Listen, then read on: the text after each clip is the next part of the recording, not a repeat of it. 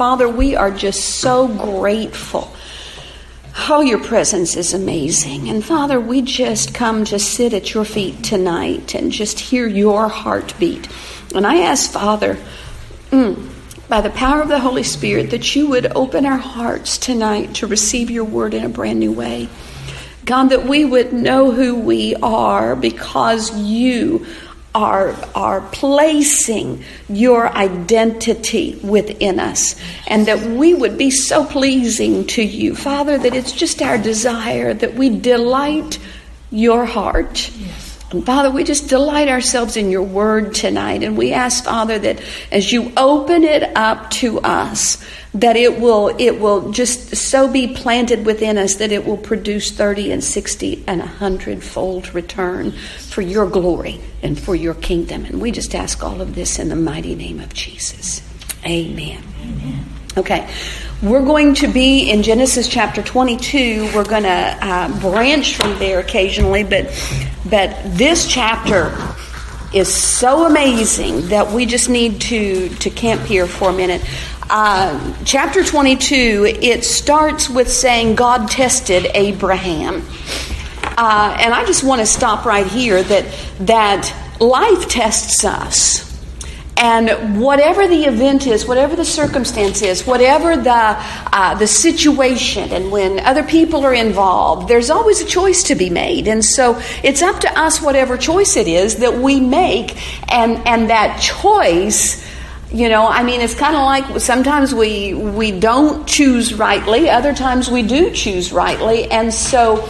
Uh, there's years ago it used to be this is a test it's only a test of the emergency broadcasting system okay and so that's what you know is happening in in how we live is you know it's a test what will you choose and so this was it says god tested abraham and in the test, um, I'm sorry, I was to.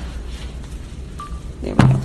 Uh, in the test, it was discovered who Abraham could be. Okay? Now that we need to step back in time and we need to step back to Adam. Adam also was tested. Adam walked with God. Adam was with God. Adam was first. And, and then God brought the animals to him to see what he would name them. And then he put Adam to sleep and brought woman forth. And uh, when there was a choice between the woman and God, he chose the woman. So in that test, he obviously failed miserably, and that's what then created the fall of man. But he, cre- he chose the created instead of the creator even though God had given him the word. Now then, we're going to we're going to parallel these things. Uh, these two men. Adam was the one that was created. Adam was to be the father of the creation. Uh, but since that could not happen, then uh, we then come to uh, Abraham. But I also want to bring to our attention Jesus as soon as he was baptized of John the Baptist, was taken immediately into the wilderness and is said to be tempted of the devil. And we need to understand that those temptations were real. Okay, he was Son of Man, Son of God. Those temptations were real. And each one addressed um, a facet of life. You know, I mean, its basic need is bread and he had been fasting. And so, you know, turn these if you are. It was always if you are. Listen, the enemy will always come to us with a question Did God say if you are? Okay. Uh, and so, so in this, they were, he was hungry. You know, if you are the Son of God, turn turn these stones into bread. Uh, you know, and then he says, uh, "Let me, you know, cast yourself down from this pinnacle and and you know, see if the angels will hold you up." And then, you know, if you will just bow to me, I'll give you everything. You know what? That was a real. We had Adam had given it away that was that wasn't just some surreal thing but in the process of bowing to him which would be a shortcut to to getting all the kingdoms of the world and that's what you know i mean he was sent here to redeem the kingdoms of the world that would be a shortcut but he kept his eyes on god. He didn't take the shortcut. But so much of the time we find ourselves taking shortcuts instead of staying put on god and that is the test and so here we have we're going to begin reading now in verse 3 in Genesis chapter 22, and it says So Abraham rose early in the morning and saddled his donkey. Now he had just had uh, it, it, God is saying to him, Abraham, he says, Here am I. He says, Take now your son, your only son Isaac, whom you love, and go to the land of Moriah and offer him there as a burnt offering on one of the mountains which I shall show you. So he's had instruction of the Lord. Now then, I want to interject right here the fact that this is the promised son. This is the son that God says all the covenant is going to, is coming down through this son.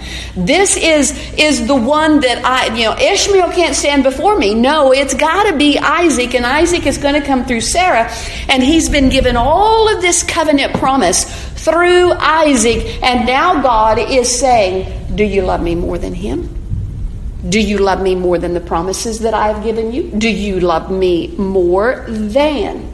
Many times God has blessed us or or different ones with whatever, let's just say a great ministry. You know, blessed us with something that we we heard the voice of the Lord, we did what he said, and suddenly the thing that he has given us means more to us than anything else. And so this is where Abraham was. That's where Adam was.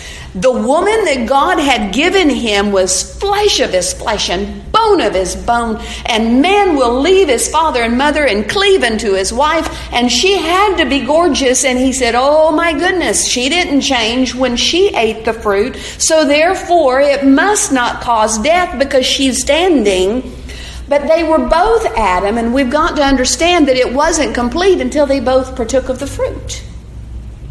And then death came. Adam had never seen death before, but a sheep was slaughtered in order to give them covering. Because when they when in the day you eat thereof, you shall surely die. And covering glory left, everything left. Listen, Jesus came to more than give us a ticket to heaven. He came to restore the glory that God had given Adam in the beginning. Okay.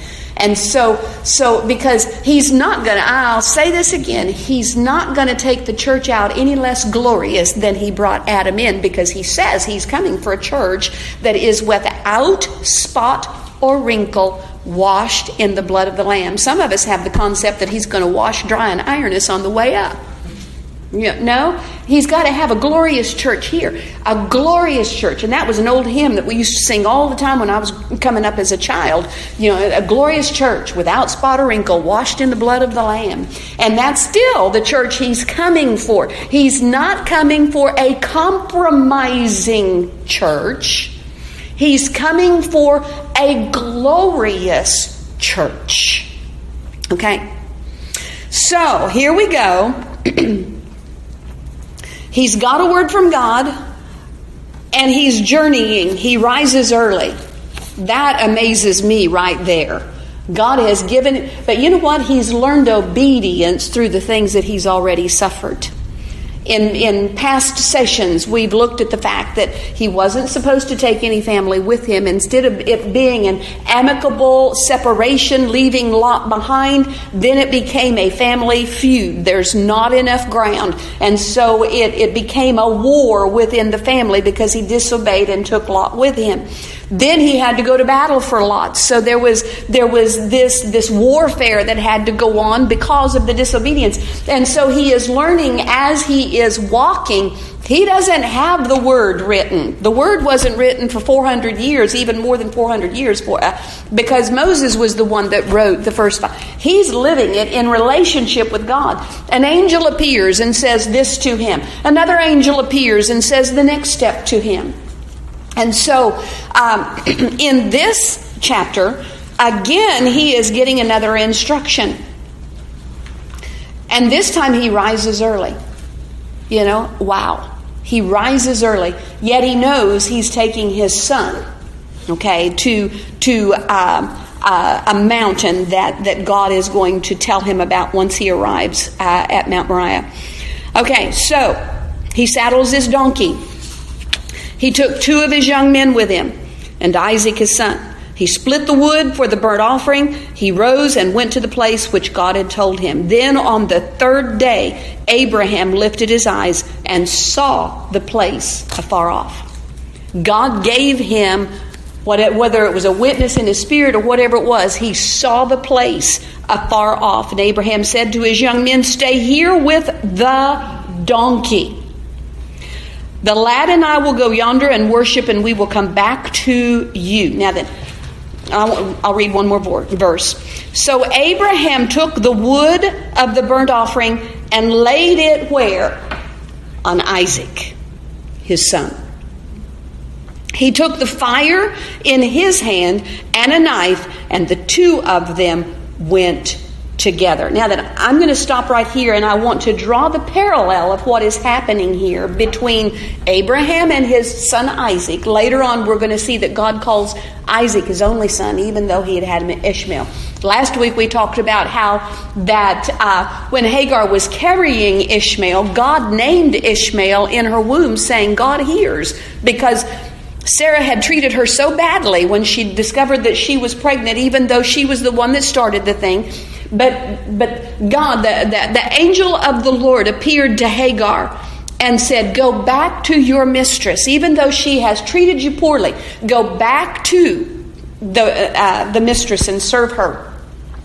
And so, but then there came a time when the son, a promise, the covenant son was born, that God said, Pay heed to Sarah and send Ishmael, the son of the flesh, away. So when the promise comes, this is what we've got to understand. If we're really going to be believers, having an identity of a believer, when the promise comes, when when the uh, the birthing of the promise comes within us, then we've got to begin sending the flesh away. The two cannot reside together.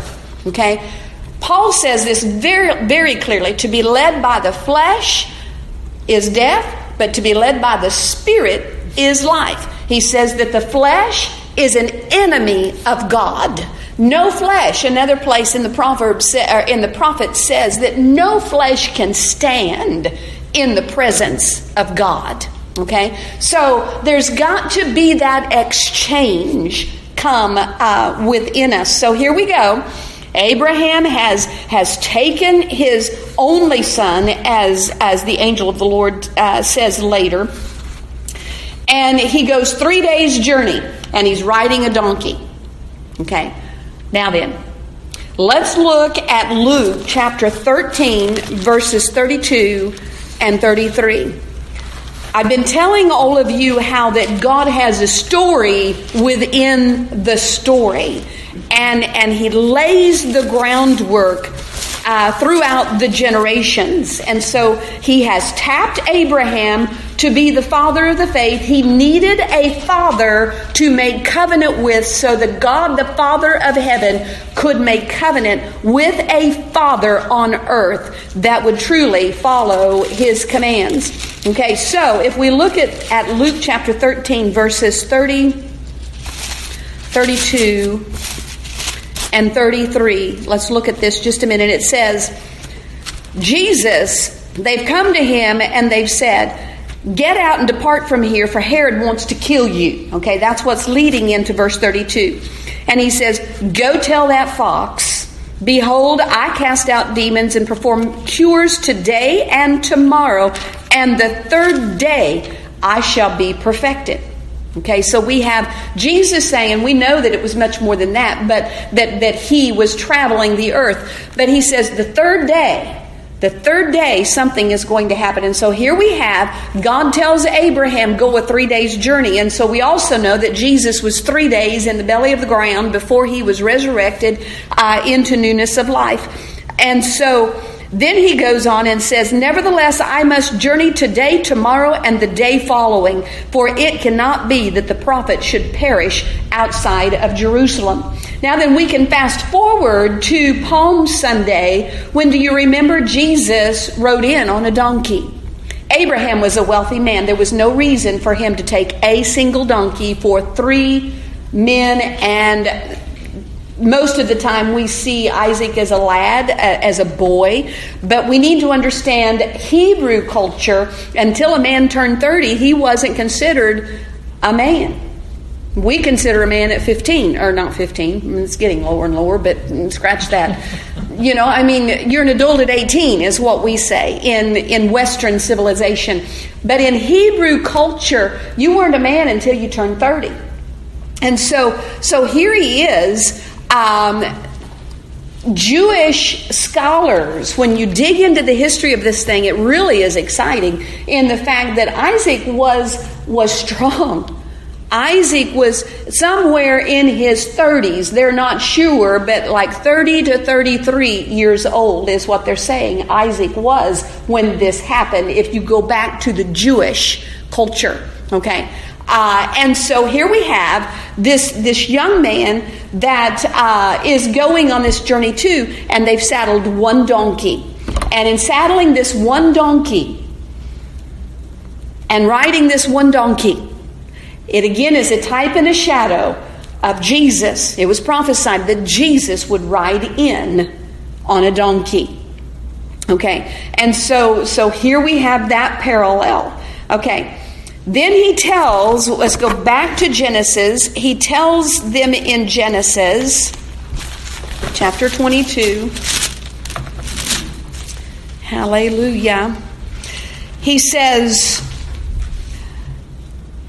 he says, Stay here with the donkey.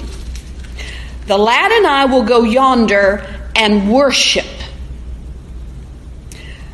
True worship doesn't mean singing three fast songs and three slow songs and raising your hands or clapping or whatever um, our particular personality of church does. But uh, worship is obedience to the Word of God. True worship is obedience to the Word of God. And He says, We are going to worship and then he says a comment, and we will come back to you. Why does he say this? Because he already has a word from God. And even though, if he has to go through with slaying his son, he knows God has said this is, and this boy hadn't had a kid yet. Okay, he had, he had not had a child yet. And the word of God to, to Abraham was that this is the seed this is the, the one that the covenant is going to come through and that I am going to bless you through. Okay, so now then, let's look at the next step in verse 6. Abraham took the wood of the burnt offering, and where did he put it? He put it on Isaac. Who carried the cross of Christ up the hill? Jesus. The wood was laid on his back. And we need to understand what wood represents. The wood represents life, flesh, humanity, carnal reasoning, lust. The wooden cross was laid on Jesus. He carried everything that pertained to flesh upon himself to the cross. And so even the laying of the wood upon Isaac's back was the symbolic. Everything that he did, God did for his son. Okay, and we're going to see this all come together in just a minute.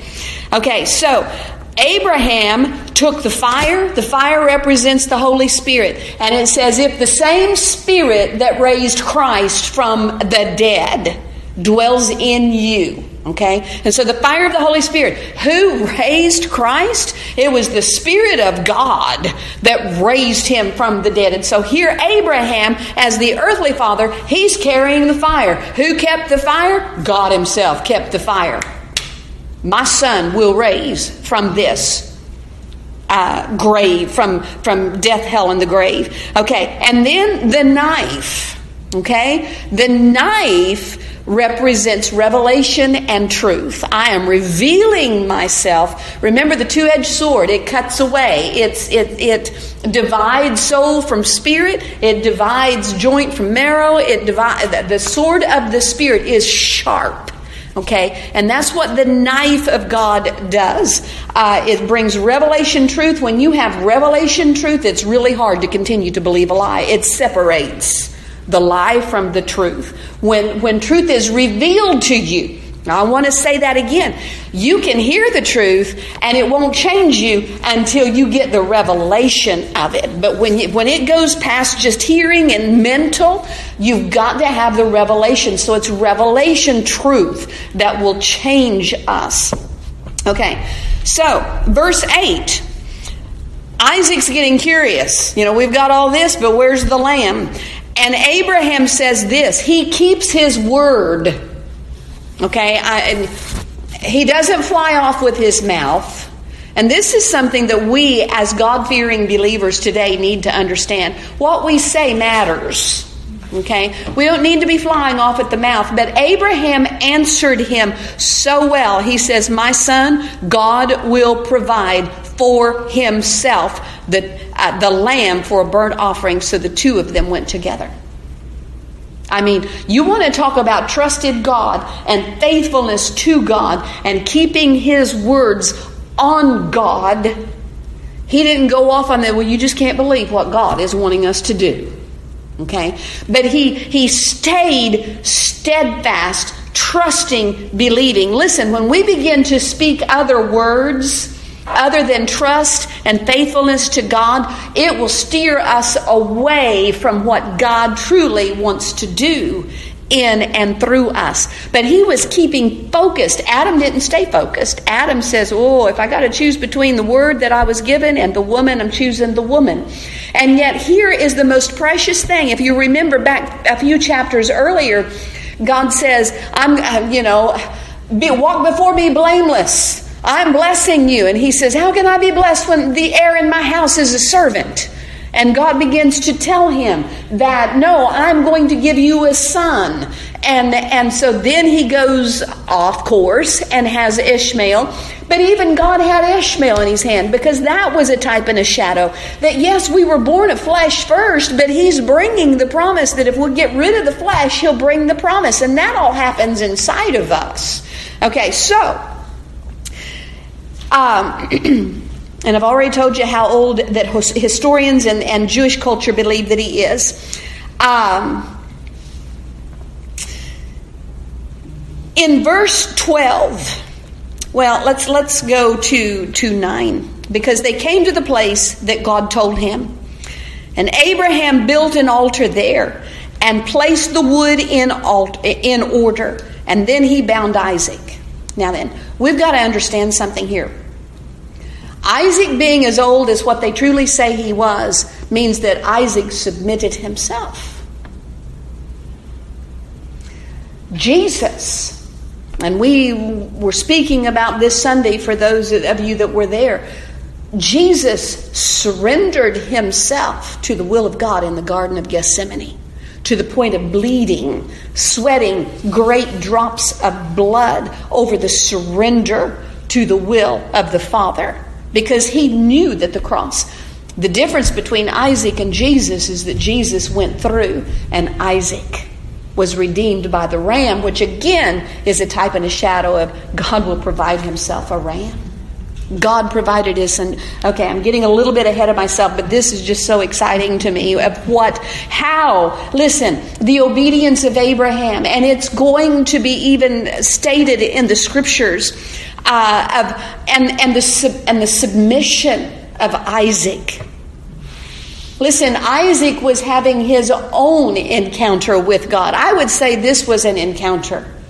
This is what, you know, I mean, remember how then that, that people would relate, you know, the, the, our fathers, Abraham, Isaac, and then later to be Jacob Okay, Jacob wasn't born into that thing. Jacob also had his encounter. But we have Abraham. Abraham had his encounters with God that said that, you know, the God of Abraham because God became the God of Abraham. Okay, Isaac is having his own encounter with God right now. And he's hearing, I believe, everything that Abraham is hearing because it has to pass. The promise.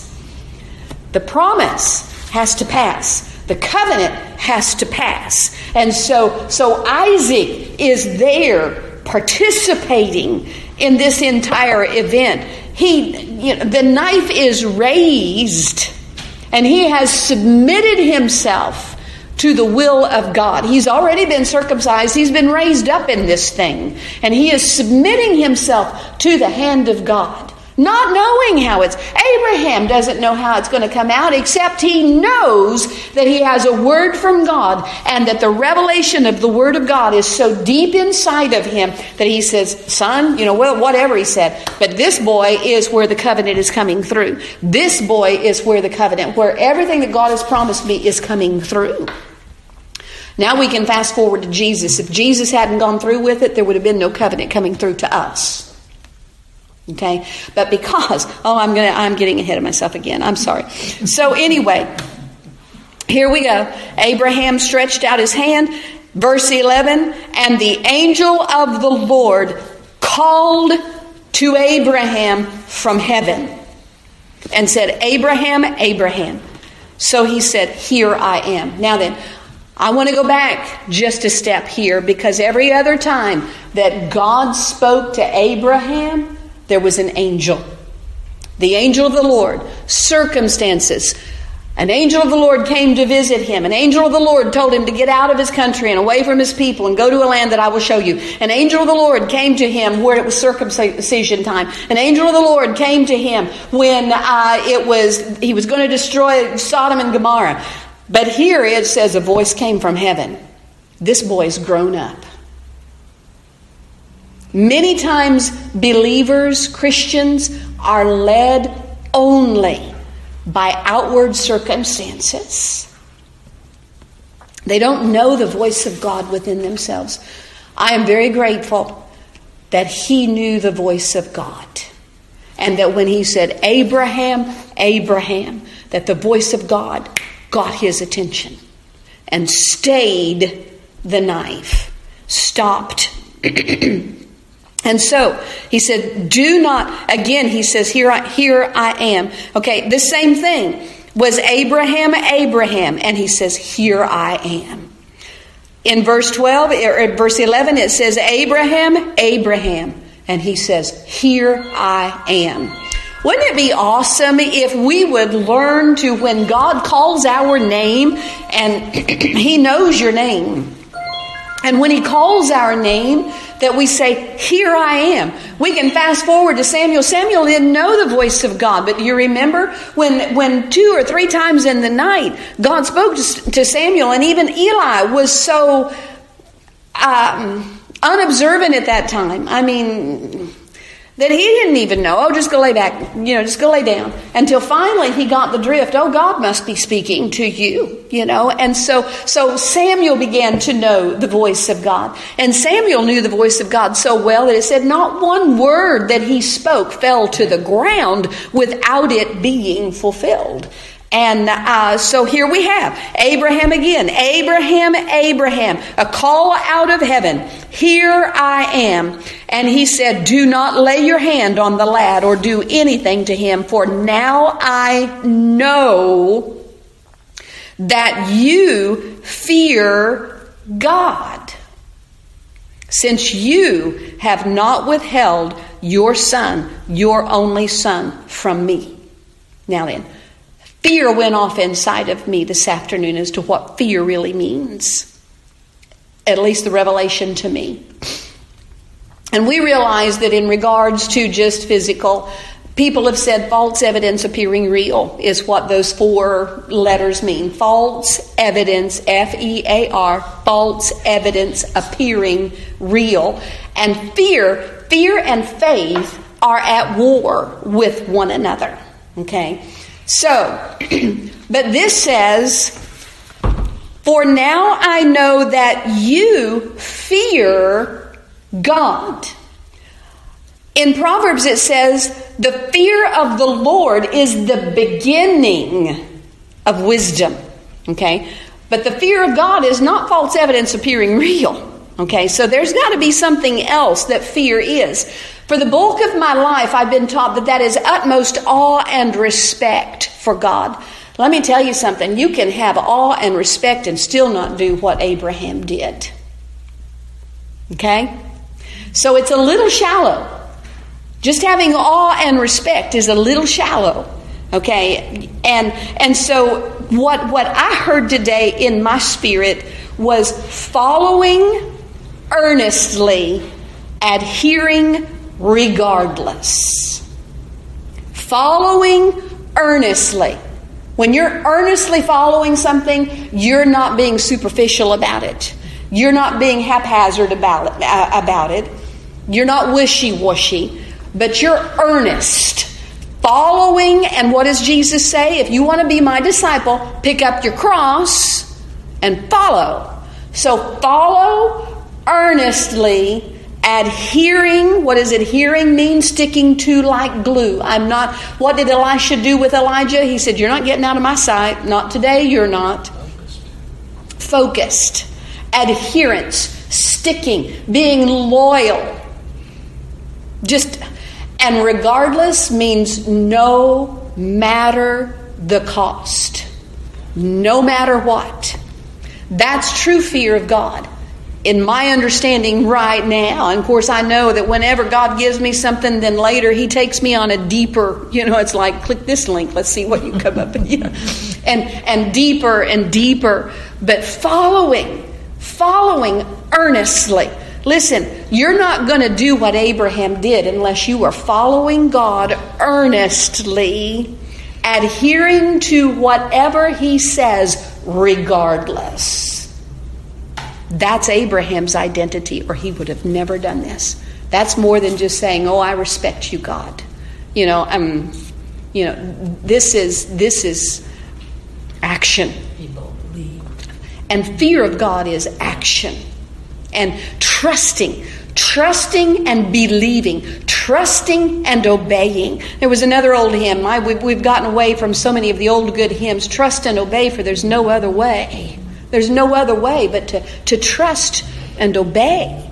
And, and sometimes that's not what we are adhering to today. So he says, For now I know that you fear God since you have not withheld your son.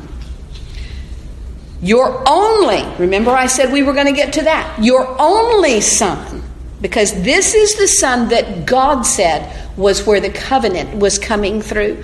The son of the flesh, we can go back again to Lot. Lot would never merge himself and, and, and say, Abraham, adopt me into your family. He, he refused to do that. He retained his son of a dead man. He was, he was the son of Abraham's dead brother, Haran. And, uh, and Lot ended poorly. Lot could have said, Adopt me, Abraham, because there were others that were adopted into the household of Abraham by virtue of we want to be with you and nothing else, because we know that God, the covenant of God, is resting upon your household. And so, but but this he says, your only son you have not withheld. And so, as soon as he says that, then Abraham lifted his eyes and looked. David says, I look. I lift up my eyes and I look to where my help comes from. My help comes from the Lord, the maker of heaven and earth. And so he lifted up his eyes and he looked. We need to lift up our eyes and look. When you look like this, you're beholding. It's not just a glance, but it's a beholding. He looked and there behind him was a ram. When he lifted up his eyes and looked, not only did he look, but he had to turn and, and see where the help was coming from. And so it, a ram was caught in the thicket by its horns. so Abraham went and took the ram and offered it up for a burnt offering instead of his son. There was great deliverance that day. Great deliverance that day. And then this was in correlation with what Moses was going to be doing. Burnt offering was the sin sacrifice. Okay? That was what the burn, burnt offering was for. And so all of this, God is threading the story of there is coming a sacrifice. He will be my only son but he will be crucified, but it will be for the burnt offering, for in the sin. Actually, Jesus did every offering that was instituted. He covered all of the bases with, and we'll get into that at a later time. Uh, but anyway, offering instead of his son. And so, Abraham called the name of that place, the Lord will provide, and it is said to this day, in the mount of the Lord it shall be provided. It is said to this day, in the mount of the Lord. Okay? Many people believe, many scholars believe, that this Mount Moriah and the place that I will show you is the very place that Jesus was crucified. Okay? This says, In the mount of the Lord it shall be provided. Where do we need to come for provision? In the mount of the Lord. It's, it's, we, we, we have to find our, our, ourselves there. Okay. Then the angel of the Lord called to Abraham a second time out of heaven. I, I this is just so, so amazing to me how he went from you know some a lot of people said man if an angel could just show up and appear to me. Yeah that would be awesome but do you know what? When you hear the voice of god and you know who the voice of god you know what his voice sounds like and you know his direction within your spirit and you are are quick to obey what the sound of the voice is in of you know we have our own sound we need to we need to know the difference between the voice of god and our own thoughts Okay, if this would have been Abraham's own thoughts, you know, wow, what a disgrace.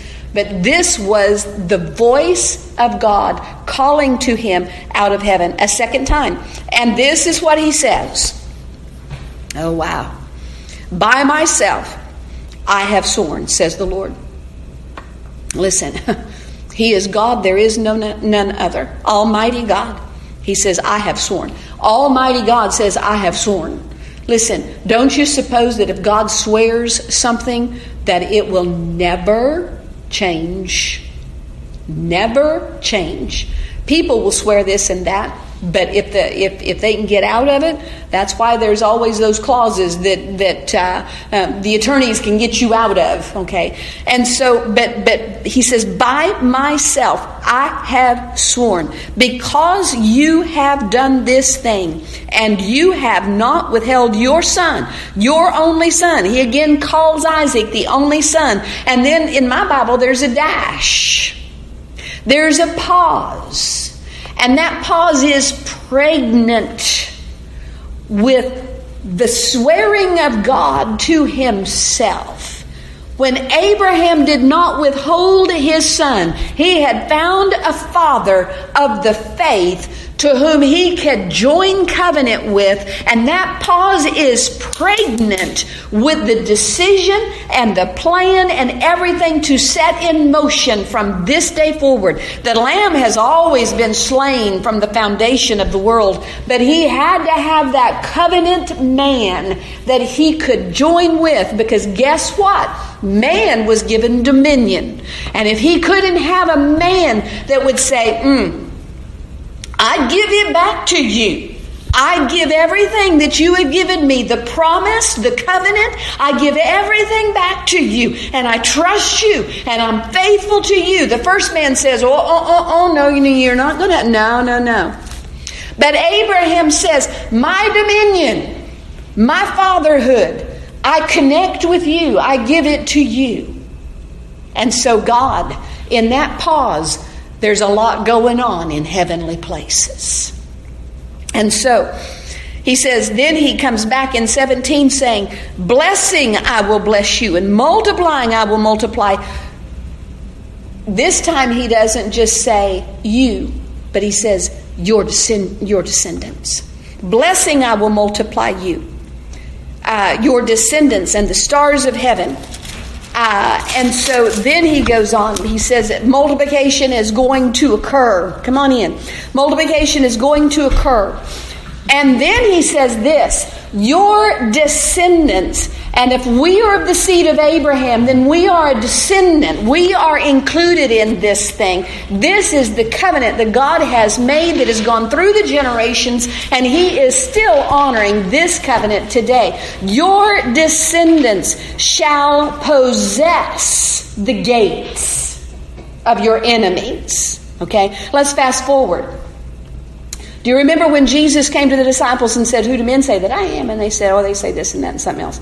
And then he says, Who do you say that I am? And Peter says, You are the Christ, the Son of the living God. And, and Jesus says, Peter, or, or um, um, flesh and blood did not show you didn't get this from your flesh. You didn't get this but god revealed this to you. That's what i said earlier. You can you can hear truth but unless it's revealed to you it's not going to change you. It's just information. It can be truth but it's not truth for you. It's just information. But when god takes that truth and brings it as revelation inside your heart and he says guess what? God revealed this to you and upon revelation we the the Catholic Church says, well, Peter's got to be the name of the popes because that's where you know God's going to build His church on Peter. But no, the truth, revelation, truth.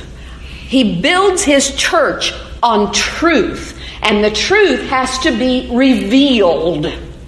And so as, as we set in his presence, as we anchor in into his presence, he begins to reveal truth. And as he reveals this truth, it gets us more and more of the pieces of the kingdom in order to be kingdom builders. He's not going to build on yesterday's news. He wants revealed truth today. And so he says, upon this rock, the rock of truth, he's the he is the truth. He is the way, He is the life. There is no other foundation. He is the cornerstone. And so he says, and he goes on down in this chapter uh, of what I'm referring to. He says, Upon this rock I will build my church, and he, he echoes what God has just told Abraham Your descendants shall possess the gates of their enemies. He says, Upon this rock I will build my church, and guess what's not going to prevail? The gates of hell are not going to prevail. They will have no power against the descendants of Abraham. It's the it's, it's these descendants because this is where the covenant was made. Remember I said Abraham said I he was given he was given dominion because man was given dominion and God found the man that would give that dominion back to him by saying I'm not going to keep the promise you gave me. I'm not going to keep and I'm I, give it listen, if we're truly going to be kingdom builders, we're going to have to lay it all down every word that we've ever been given, everything that we've ever everything that we've ever known and said, "Hey, this is yours. This is yours. I give it all to you because if you don't build it, we'll labor in vain." But this is the identity. This is a piece of the identity of a true believer. The gates of hell will not have any power against a believer that is walking in revealed truth. When it's revealed to you, it can't be taken away. It cannot be taken away. And so here, this is what we have. Uh, and so let's move on just a, a little more. And it says, And in your seed, all of the nations of the earth shall be blessed. Why? This is what I want us to understand. Why? It's because you have obeyed my voice. Don't tell me obedience doesn't matter. You've come too late to tell me that. My, my behavior matters. When God speaks, I need to listen and I need to say, Here I am. That is a surrendered will to the Father. That's not saying, no, I want my will and we'll see if yours gets done. But it's saying, not my will, yours be done. And so, and that's where Jesus found himself. Isaac found himself delivered, but Jesus said, I'll go the whole way for the hope that was set before me. For the hope. Mm. It's a whole new te- another teaching in its own self. So, because he he made covenant with Abraham because of his obedience. Samuel says this if you're willing and obedient, you will eat the good of the land. Well, if you're unwilling and disobedient, mm, you might get crumbs. You know, I mean, that's the size of it. Uh, but I don't want the crumbs from his table. I don't think you guys do either. So, Abraham, you got to hear this. Abraham returned to his young men, and they rose and went together to Beersheba. These are just some hidden things that's, that we just need to kind of hear. And Abraham dwelt in Beersheba, okay? It didn't say, and Abraham and Isaac returned. It said Abraham returned, okay? A couple of chapters later in 24, we're going to know that Isaac went to a well called, I'll not get it right unless I read it, um, Bir Lahai Roy. Okay, I probably said it totally wrong, but anyway. He went to a well that was south of Beersheba, just out of Beersheba. It's the same well that Hagar found herself at when she was pregnant with Ishmael. That the name means the well of him that liveth and seeth me the well of the vision of life. Now you got to understand, guys, we've just seen that, you know, according to Jewish culture, this was not child abuse. Isaac was a man fully able to combat his father and say, I'm not going to go through, through with this. He, but he submitted himself. He's had his encounter with God. He can't be the God of Isaac without God being the God of Isaac. Isaac has an encounter with God in that moment.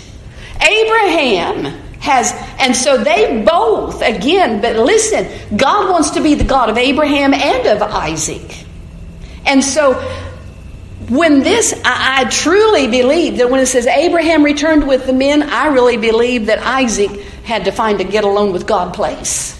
Because God was becoming not just the God of his father, but he had had a divine encounter yes. with God. Okay? Now then, not everybody can go all the way with you. Isaac was Sarah's only son.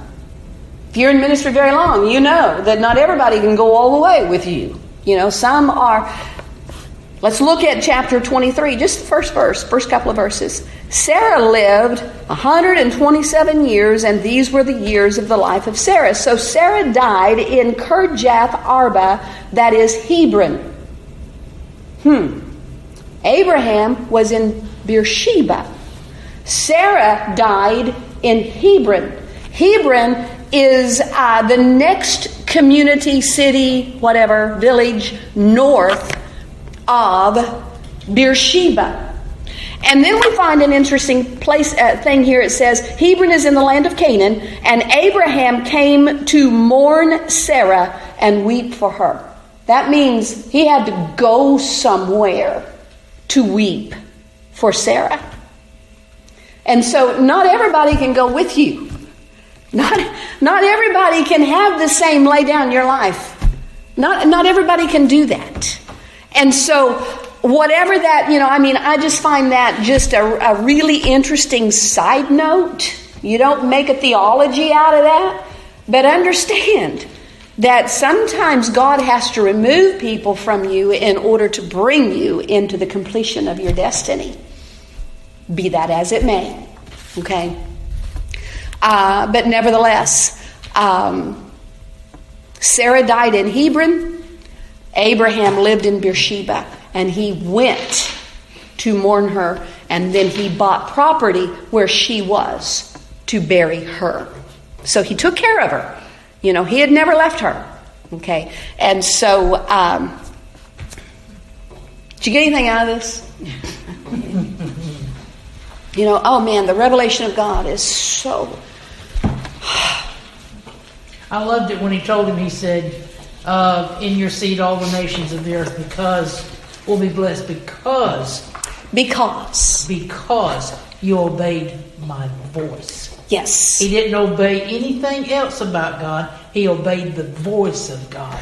But see, that's what God wants is this obeying his voice because if you fast forward to Moses, Moses says you didn't see anything. Because whenever you see something, then you want to you want to duplicate it. Yeah. And you know, you what you saw was the mountain shaking and the thunders and the lightnings and all of that, but you heard his voice. And when God gave his word, he thundered it out across the people. He spoke his they all heard. And it went from the first generation to the last generation. He left nothing out. And so, but the voice, and, and it was so powerful that those that had left Egypt says, you go tell us what he said.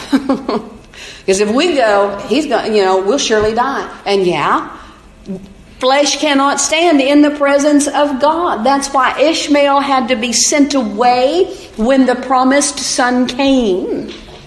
The promised son. But again, when God gives you a promise, don't love the promise or the ministry or the whatever God is doing through you more than God. It will cost you more than you want to pay. But how could this turn out right? No, God spoke. He spoke, and, and with everything that was in Abraham, he said, We will return. We will return. And it doesn't show too much in the scriptures where, like you said, Isaac, it didn't show Isaac having too much interaction with God or his voice or anything else until right there when, because he said, the Lord will provide. Mm-hmm and he was talking about Christ. Mm-hmm. He'll provide his sacrifice. Mm-hmm. But when he tells Isaac, the Lord himself will provide. Mm-hmm. So Isaac's trusting his father that he knows what he's doing Mm-hmm. because he knows his father trusts God. But when I believe he heard the voice of God just like his dad did, and then he sees the the the special effects going on, and then he sees the the lamb, like you said. Mm-hmm. He probably fell down on his knees, trembling, and so he's just coming to his own. We have to understand the depth of what Isaac experienced because he was a dead man. But God gave his life back to him. Because if the angel had not said, Abraham, Abraham, and Abraham knew the voice of God, it, it, had gone beyond an angel appearing to him to this time, it was a voice from heaven, and he knew the voice from heaven. But in Hebrews it says that if he had killed him, that Abraham believed that he, He would raise He him would back raise up. him Yeah. back up. Absolutely. And that's what he said to these two guys that traveled with him was that he, we will come again. But Isaac knew he was bound on the altar and the knife was coming. And so he was given his life back. And a ram, we got to understand the type and the shadow of that because that ram delivered his life. Jesus is the ram that was caught in the thicket of disease and sin and debauchery. To simplify it, Jesus has given us all new life. Absolutely. We didn't ask for it. We didn't deserve it. We didn't because we were all known for the foundation, like you started the study. So when Jesus did what he did on the cross at the resurrection, we were all given new life. It's simple, and a lot of people don't want to think it can't be that simple, but Adam couldn't have done undone the totality of mankind from the beginning to the end of the age.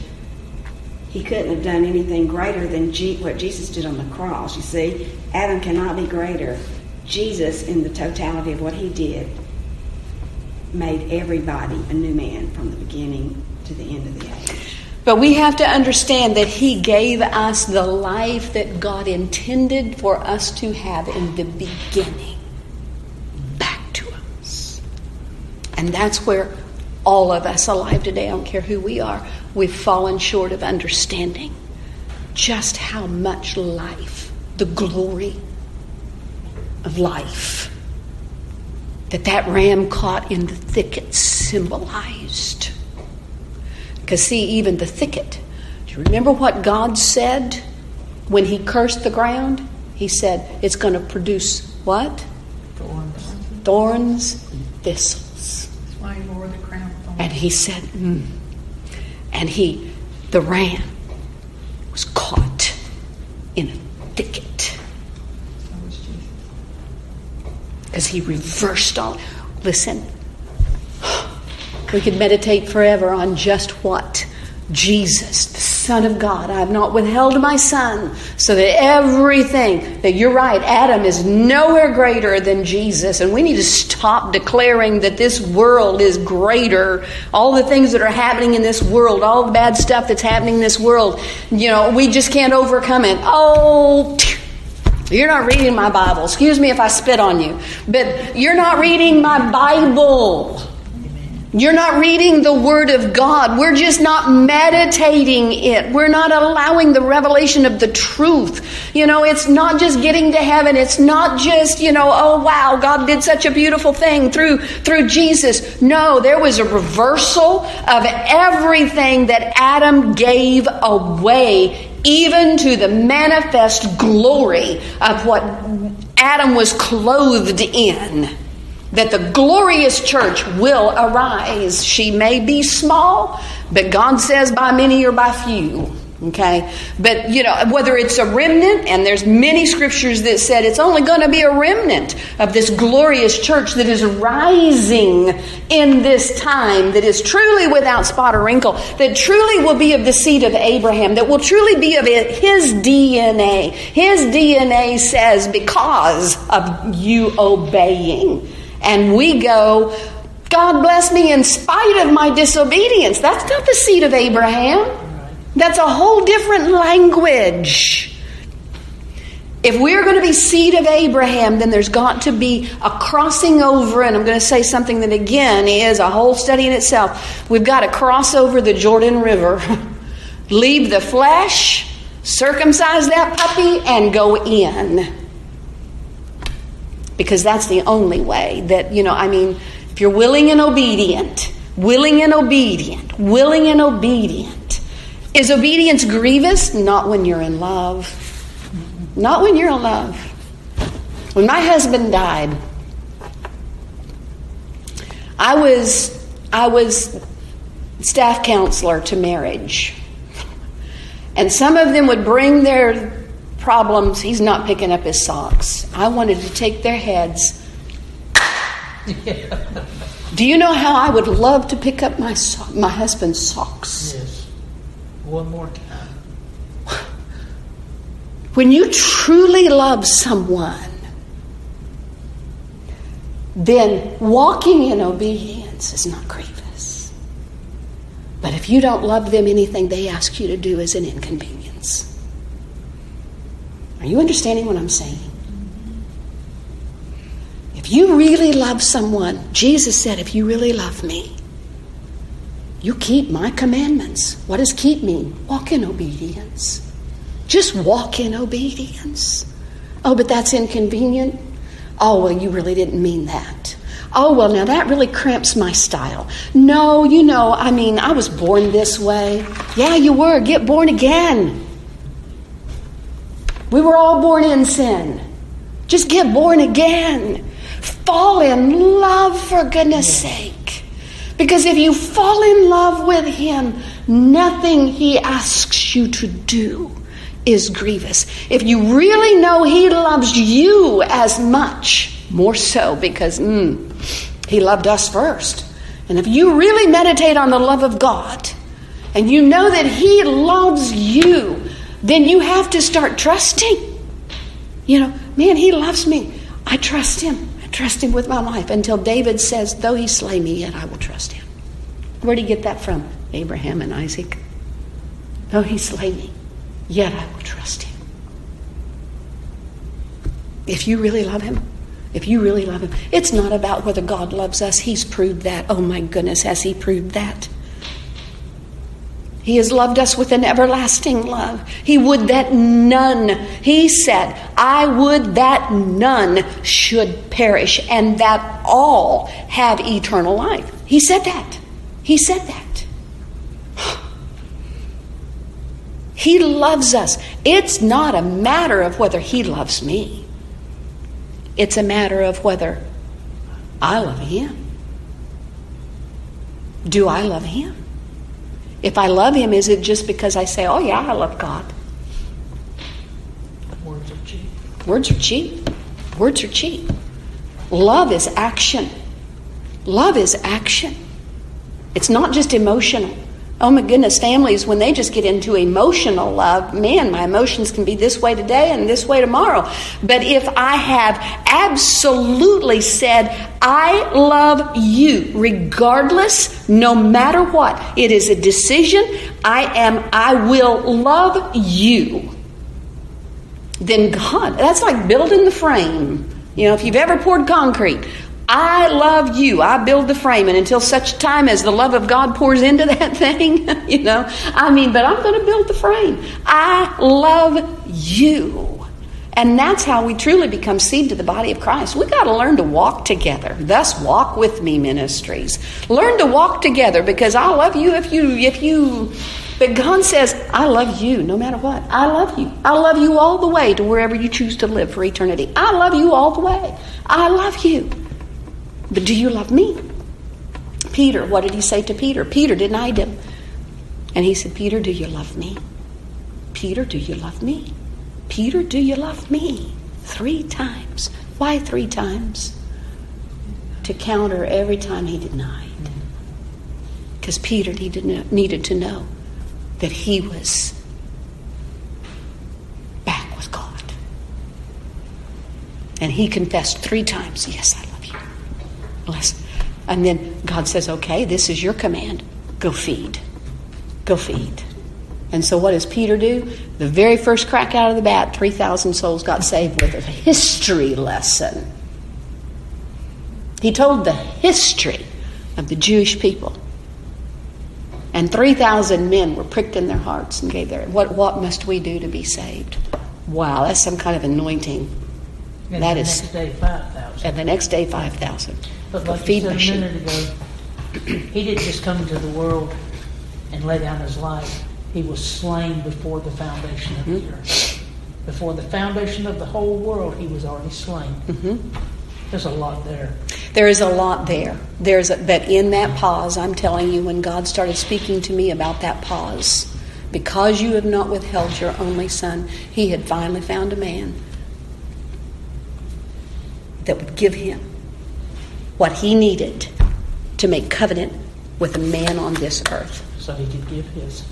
Wow. Father, we thank you for this lesson tonight. We thank you for your word. I know it will not return void, but it will accomplish everything where you are sending it to accomplish. And so, Father, we thank you for that in the mighty name of Jesus. We ask you bless us, keep us, make your precious face to shine upon us. Be gracious unto us and lift up your countenance upon us and give us peace in the mighty name of Jesus. Amen. Hallelujah.